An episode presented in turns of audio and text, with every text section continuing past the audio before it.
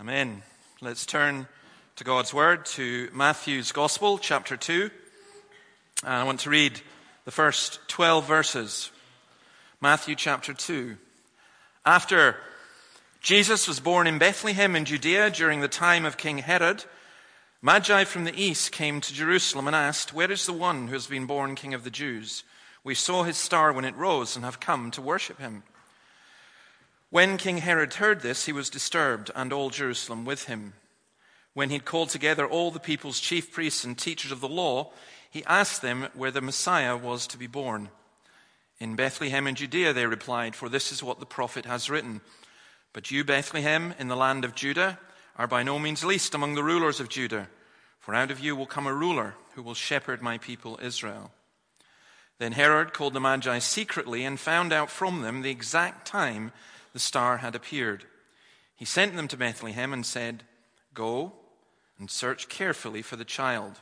As soon as you find him, report to me, so that I too may go and worship him. After they had heard the king, they went on their way. And the star they had seen when it rose went ahead of them until it stopped over the place where the child was. When they saw the star, they were overjoyed. On coming to the house, they saw the child with his mother Mary and they bowed down and worshipped him. Then they opened their treasures and presented him with gifts of gold, frankincense, and myrrh. And having been warned in a dream not to go back to Herod, they returned to their country by another route. Now, I'm going to, um, this is first of a three part uh, mini series, if you like, on the Star of Bethlehem and the the Magi and the scene that's portrayed here. First part tonight, second part next Sunday morning, and the third part, the final part, will be on Christmas Day. Um, Stuart, I wonder if it's possible, could we put the upstairs lights off? Leave the downstairs one on. Uh, I just, there's some things that it would be clear for people to see on the screen. Uh, I also want to say that I owe a huge amount of this, looking at this, from a book that I bought in Belfast. It was written by uh, an Ulsterman, Colin Nicholl, and it's called The Christ Comet. And I cannot recommend it highly enough because I found it completely fascinating and uh, very, very enlightening for me. And I hope that um, uh, you will find that as well. It's uh, really, I thought, it's just a great explanation of this passage and of the star. See, there's all kinds of questions I hadn't really thought about. So, for example, how did the wise men know that the star was about a king of the Jews? That's, that's, that's actually a really fascinating question. So, we're going to look at this. Now, Matthew's gospel was written probably around the year AD 70. It's very Jewish in its nature. It's the most Jewish in its nature of all the gospels tending to show that Jesus is the fulfillment of the Hebrew Scriptures. And that's uh, very important as well. I'm going to ask some just some basic questions. We've got the passage up there. Who were the Magi or the, the wise men? Now, what we know about them is that they were astronomers stroke astrologers. It's what the word meant. And what's fascinating about that is just like the shepherds. The shepherds were the lowest of the low in Jewish society. We have shepherds as a romantic image, but they had it as a very different thing. And you wouldn't, if you were making this up, you wouldn't have chosen shepherds as your key witnesses, nor would you have chosen magi, because the Jews despised astrologers uh, and would not have been inclined to trust their testimony. The term magi refers to many different things. It includes astronomers, fortune tellers, and magicians. Uh, these magi, it's generally believed, were professional astronomers. In other words, what they did was they looked at the stars, they tried to interpret the stars, and uh, to pass on information. Where did they come from? It's not said explicitly, it says from the east. Uh, back in chapter one, back in the first verses. They came from the east. And that could be Arabia, it could be uh, different places. but most people think that they came from Babylon for various reasons. One being that Babylon was a center of astronomy, and the other being, and this is quite important, that it was also, it had a large Jewish population. They were not Jews, they were Gentiles, but uh, they would have been aware of Jewish teaching and the Hebrew scriptures, and that is important. Why did they make the journey? And again, you think about it Babylon's 550 miles away, and it's a long way to go. There's no easy jet, just easy camel. And you, you are struggling. You think, why are you going to go? It's going to take you several months to go there and back. On average, traveling about uh, 17 miles a day. So it's a long journey, it's a long time. Because they saw a star whose star they believed was the star, the king of the Jews. Um, impressive, going to King Herod, who was the king of the Jews, and saying, We've seen the star of the king of the Jews. They, uh, Babylonian astrologers or astronomers took two signs to mark the nativity. The first was a horoscope type. If, if uh, you think of the zodiac and the zodiacal signs in which the subject was born, the other non horoscope sign was a sign in the skies, some kind of astronomical phenomena that occurred on the birth date, which was perceived to disclose the subject's destiny. So basically, these men were at home studying the stars. They saw something in the stars that said to them, that convinced them they had to go to Jerusalem to find and actually to worship the King of the Jews. Now, that, when you, when you stop and back away from the Christmas tinsel and, you know, all the child's nativity plays with the kids with tea towels on their heads and, uh, and, and so on, you, you, th- you think, wait a minute, that's, that's an extraordinary thing. How, the other question for me is how did the star guide them? Because you can, I can, I know very little about stars, so this is why I was quite fascinated. I look up and I see stars. You and I, we live in light pollution. Now, I've just made it a bit darker here, so you're not so light polluted.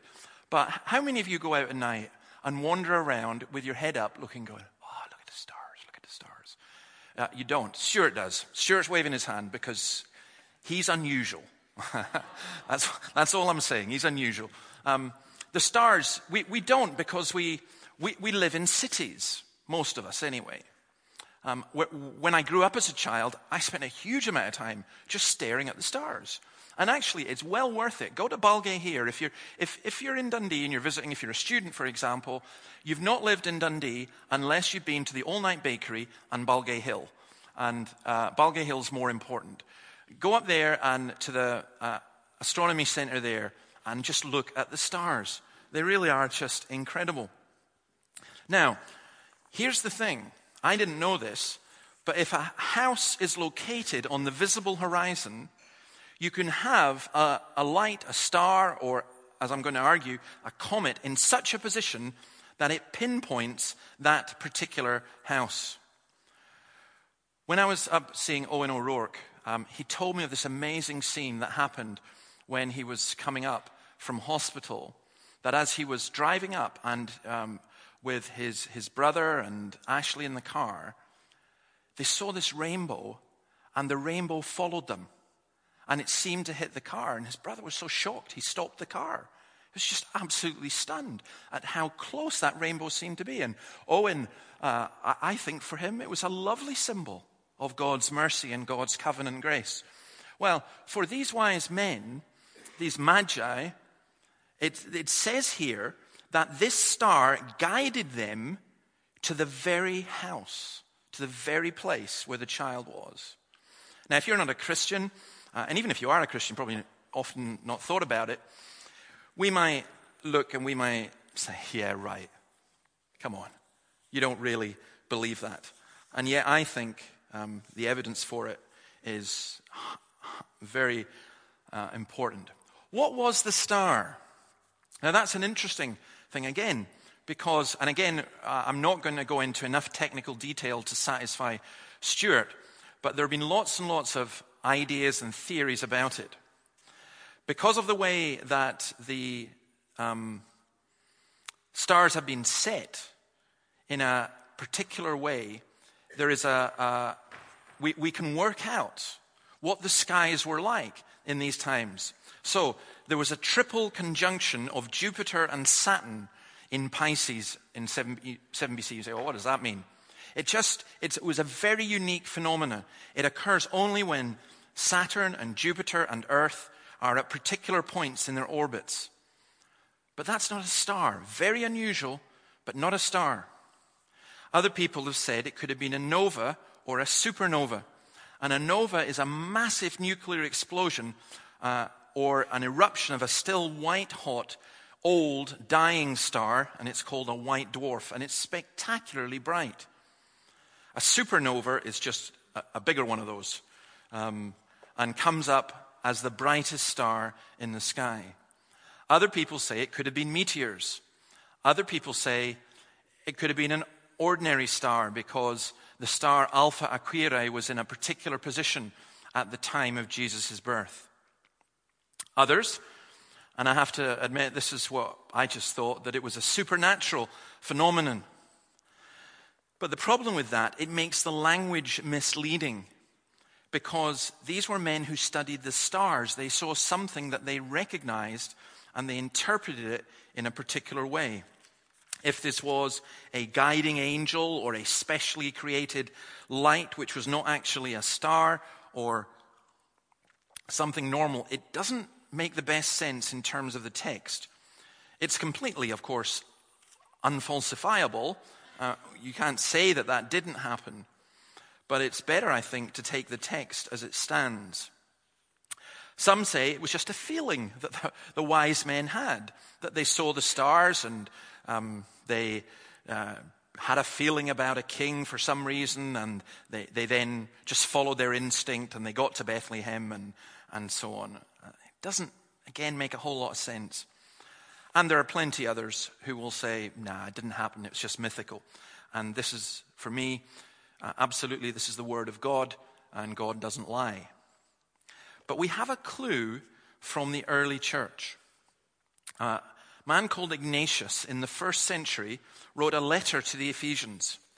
And he says this A star shone in heaven with a brightness beyond all the stars.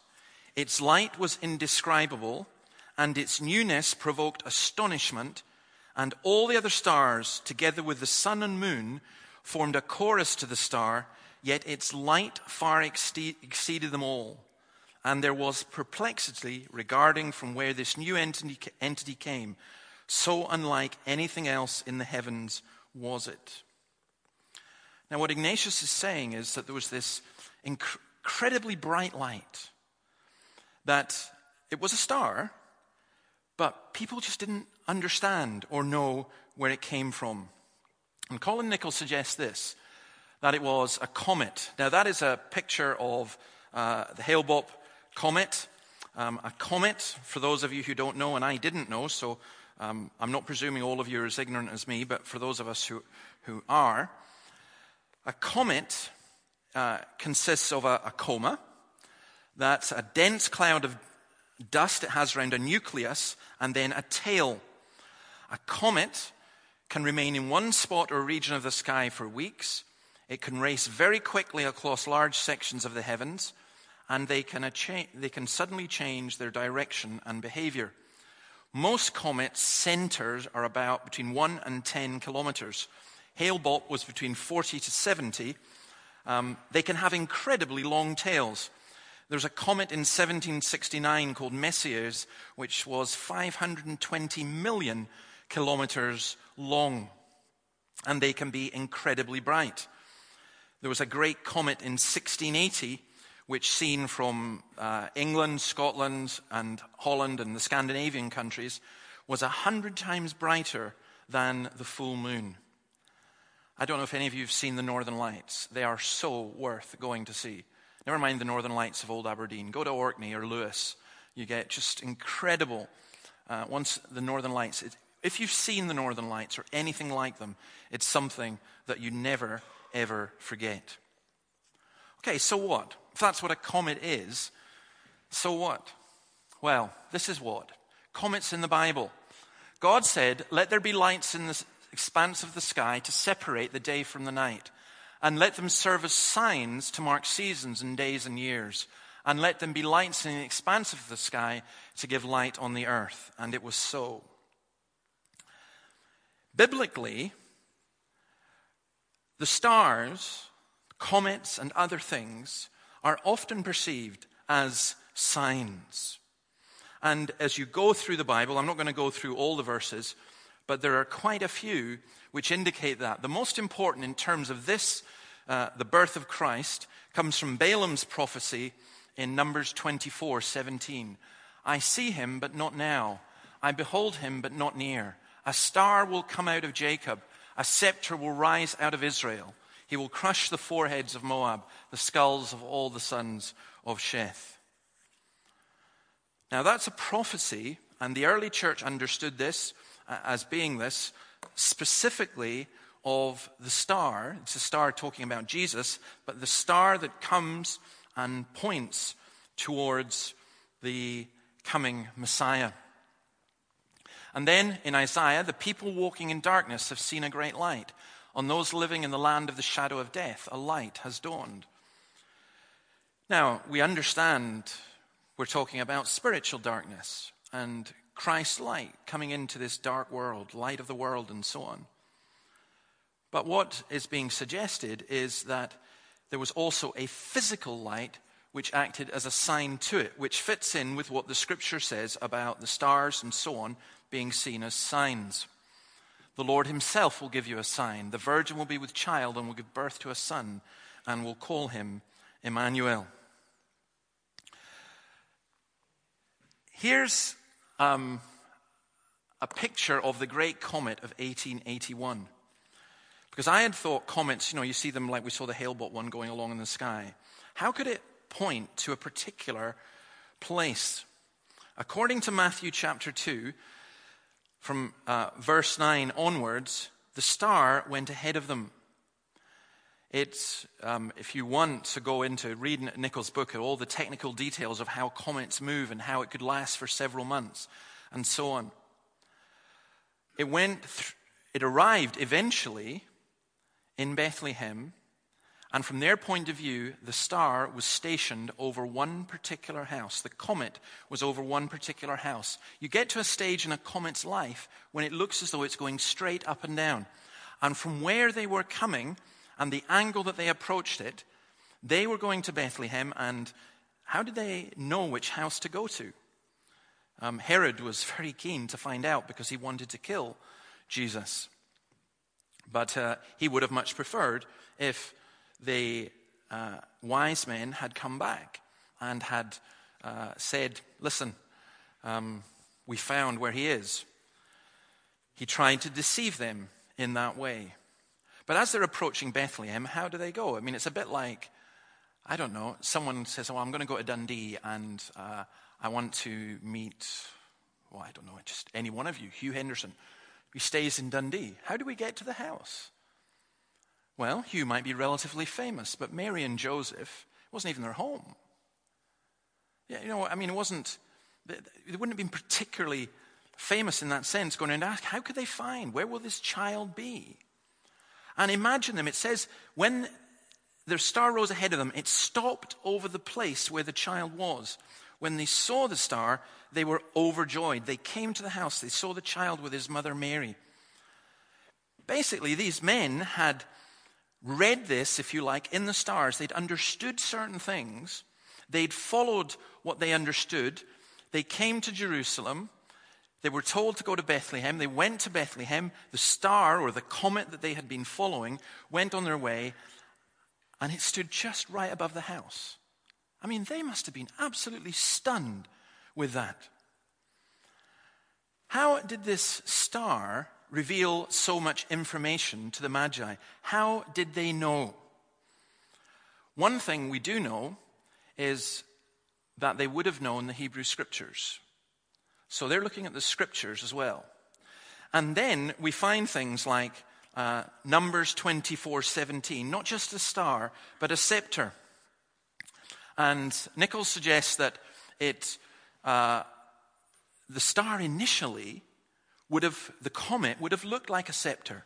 And they would have known this. So we said, here's a sign in the skies that's a sign of a scepter. Let's follow it. They, they, they would have understood that. But then there's a great clue given to us to help us appreciate this in Revelation chapter 12. A part of the Bible I've never understood. Okay? A great and wondrous sign appeared in heaven a woman clothed with the sun, with the moon under her feet, and a crown of 12 stars on her head.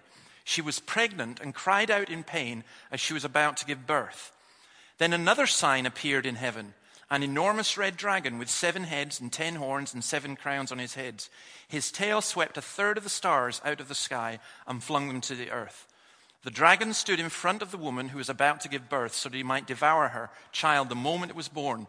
She gave birth to a son, a male child, who will rule all the nations with an iron scepter, and her child was snatched up to God and to his throne. Now, that's clearly about Jesus. But what is the sign in the heaven?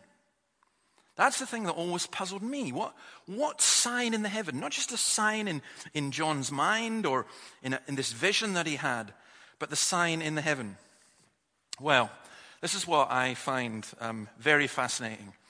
That is uh, the zodiacal female sign of Virgo, the Virgin, often portrayed with wings, as in uh, Revelation 12 and verse 14. Virgo was a, a virgin of childbearing age. This is an, an, early drawing of, and you'll get many of them like this, where people the, take the stars and they draw this picture around them. Now, this was known to the Jews, to the Babylonians, to the Greeks, to the Romans. Nobody would have any question or doubt. If they said, Where is Virgo? someone like Stuart will be able to tell you. But most people in, in those times, especially those who, who studied and looked at the stars, would instantly have been able to tell you. And the key thing is the Magi would have known straight away what that was. Here's the fascinating thing in Revelation, we're told that the woman had a crown of 12 stars. In Virgo, there are 12 stars of what they call a magnitude of 4.5, which you can see with uh, the naked eye. Even more astonishing, when you do them, I can, you can get drawings of, I'm sorry I didn't get one uh, for you, but you can get drawings of them which have them in the shape of a crown, uh, a mitre, or a royal crown, like a tiara. So, if, just hold me with this one just for a second. If these men are looking, and they're looking, and they see this tremendous new thing come, in this constellation of Virgo, the Virgin. What then, if remember we were back earlier, it said about the, the dragon. Another sign appeared in heaven.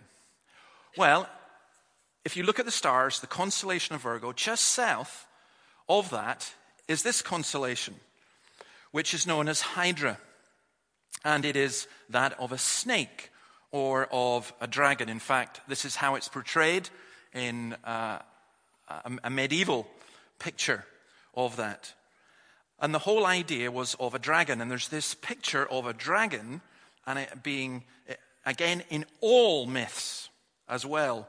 In Greek and in Roman, in Babylonian and in Egyptian, there's this idea of a conflict in the heavens between a snake or a dragon and the woman. And uh, they would have seen that as well, and they would have known that. The suggestion is that when this massive comet appeared, it appeared in Virgo, and uh, again, I'll not go into all the details, but the idea would be that the comet appeared and it looked as though the woman was giving birth. And the way that it was described. So here is the virgin this a sign in the heavens. They would have understood that there was a, a, a woman who was going to give birth and that there was going to be an attack upon that very special child. it talks about a third of the stars falling to the ground. Is that a prophecy about something that's yet to come? It doesn't make sense if you think that because the rest of the chapter really talks about the birth of Christ in Revelation 12. Well, that picture that you see there, that is a meteor storm. It's possible that a great meteor storm with possibly hundreds of thousands of meteors per hour streaking through the sky, that they saw that. So in the stars, these men who would have known the Jewish scriptures would have seen signs which would indicate the virgin will be with child and will give birth to a son. And they would go, wait a minute. We've read about this. We know about this. Nicholl goes so far as to say, because we can look back in time through the stars, because the, the um, movement of the stars is so fixed, we can actually date this. And he dates it precisely to 20th October of the year 6 BC. Um, now, some of you who are quite smart will go, wait a minute, BC, that's before Christ. I thought Christ would have been born in zero or one. The answer to that is quite straightforward. We know that King Herod was there, and Herod died in the year 4 BC. And the man who initially drew up in the third century the, the time scale basically got that wrong. That's not what's in the Bible. So we know that Jesus must have been born before 4 BC and after 7 BC. So 6 BC makes sense.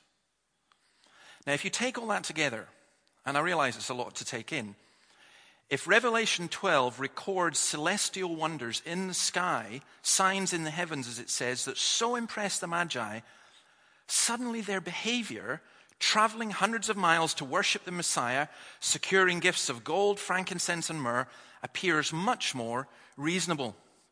In other words, what they saw in the sky was a nativity play, far greater than anything you will ever see, or we will ever see, even in here. They saw this, these signs which indicated all of that. And therefore, you can, when they came to Bethlehem, what the stars were showing, were giving signs of, was what has actually happened in Bethlehem. And incredibly for them, the star or the comet had led them right to the Messiah. The comet that had indicated the messianic baby in the great celestial wonders in Virgo and, uh, and so on, was now pinpointing his precise location on the earth. Now, some people will say that's just too fantastic to believe because we know that the, the fixed orbit and so on of all these things. You really saying that God fixed the whole universe so this would happen? Um, duh, yeah, exactly. That's the point. Let me, give, let me explain it in a slightly different way. Um, the space probe Voyager, it was launched 38 years ago, before some of you were born, to go to Mars. We fixed it on an orbit. You know where it's going, meant to go next? Alpha Centauri, 70,000 years. If human beings can fix things to go in a projected way, and we're so weak and so fallible. Why can't God fix all the stars and all the constellations and everything so that it all comes together at this precise point, especially when what we're talking about is the coming of his Son into the world to save the world? I think. Uh, for me, we were singing there Psalm 148. And, and again, I hadn't really noticed this. Notice how when you read through the Psalms or you read the prophets, how they keep saying, the stars are fixed. We're reading through Job, fixed. And they are fixed, they're not random. And who fixed them? God fixed them in their trajectory. So you, you can, if you want, I mean, I, I, don't suppose it makes a massive difference. At one level, you, you can say, well, it was just a supernatural light or it was an angel or whatever. Or you can take what the text says here and wait a minute, say, say well, actually, this makes sense. That God so worked all these things that at this precise time, there was this massive comet, possibly the brightest comet that has ever been, that guided these men who studied the stars because they believed that the Messiah was born in Bethlehem. Incidentally, just a couple of other clues. Uh, Bethlehem itself means house of grain. This may be a small thing, but uh, Virgo and the Virgin was always associated with grain. Or another one that uh, the, what's called the, the rising, the, the initial rising of the comet, which would probably have been a year before for the wise men to see, and the, the eventual peak of the comet's brightness, they occurred at the same time as the start of the great Hebrew feast of tabernacles. During this festival, four golden candelabras were lit in the court of the women in the temple to give light to all of Jerusalem. I think that uh, there are so many pictures and symbols and so on coming together. And sometimes people say to us, Your God is too small. Look at the universe. But what if our God fixed the trajectory of the planets and particularly this comet coming in and so on to prepare, to announce the birth of the Savior of the world? Um, incidentally, that's, there, there's a comet of 1680 over Rotterdam. It was painted at the time.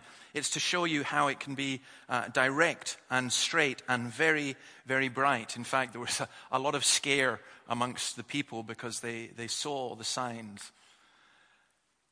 This from Justin Martyr in the second uh, century, another testimony that he should arise like a star from the seed of Abraham. Moses showed beforehand when he thus said, A star shall arise from Jacob and their leader from Israel. Accordingly, when a star rose in heaven at the time of his birth, as is recorded in the memoirs of his apostles, the Magi, reckoning the sign by this, came and worshipped him. That's the extraordinary thing. God, th- these men knew that a star would rise, and they saw this star. We have seen his star, and we have come to worship him. I mean, they knew that it wasn't an ordinary king. They didn't worship kings. They knew from the scriptures and they knew from their understanding of the stars and they knew from the signs that were given to them that the Messiah was to be born and that he was worthy of worship.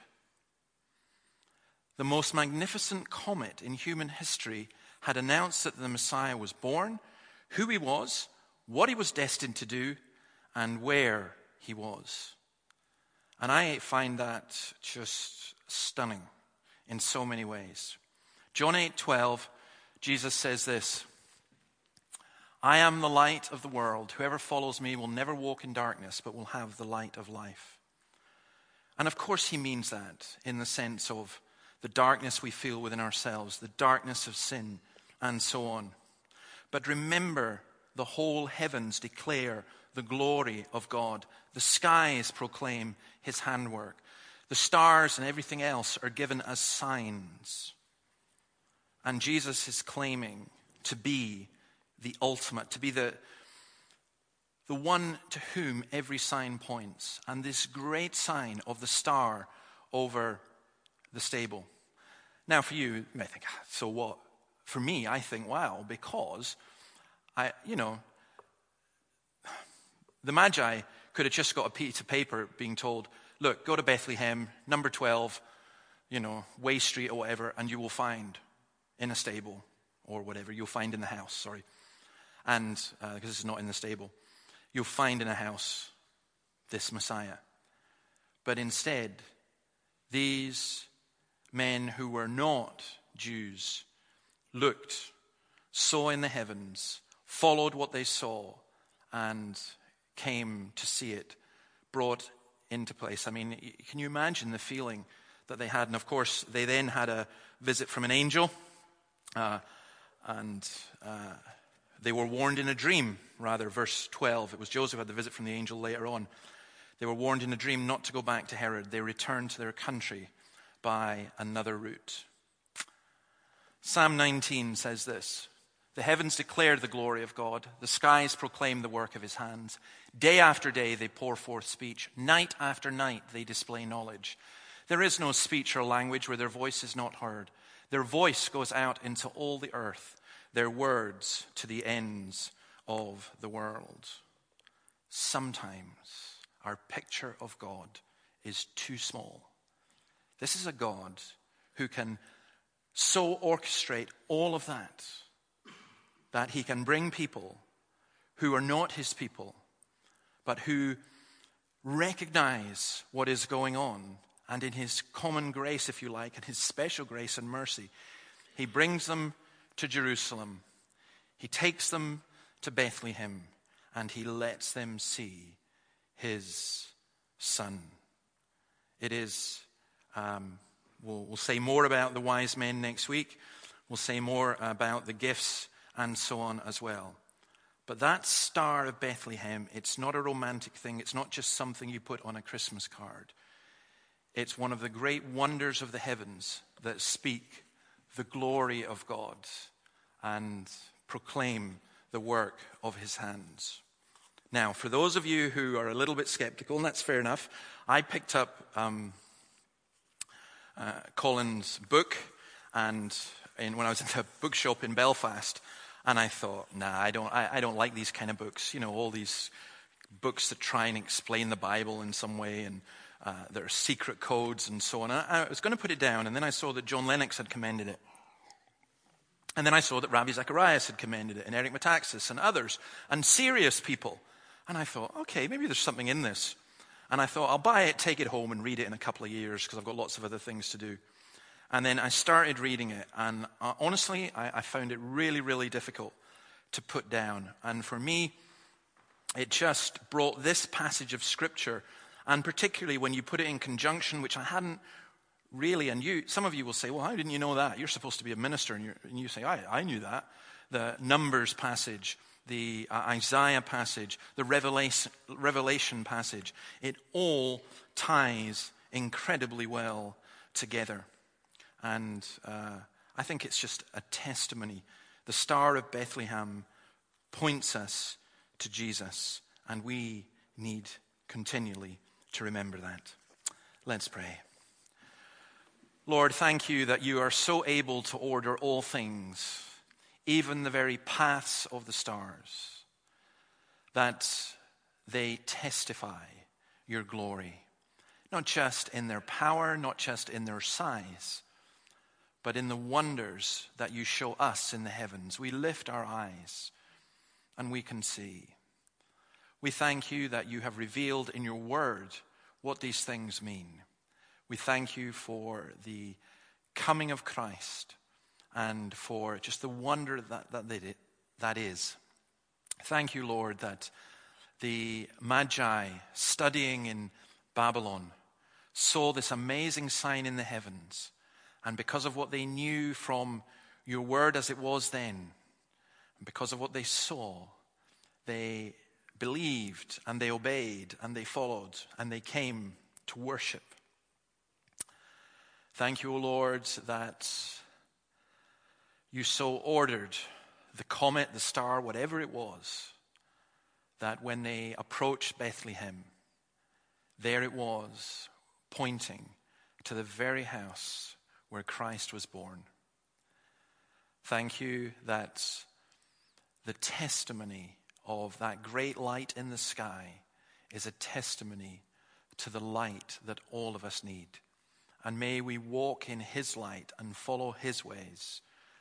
And, O Lord our God, we ask that we would be those who wonder at your power and your glory and realize that the one who created all the stars, the one who set them all in their motion, the one who brought his son to earth is also the one who knows and deals with and cares about every single problem we have. He who flung stars into space was crucified for us.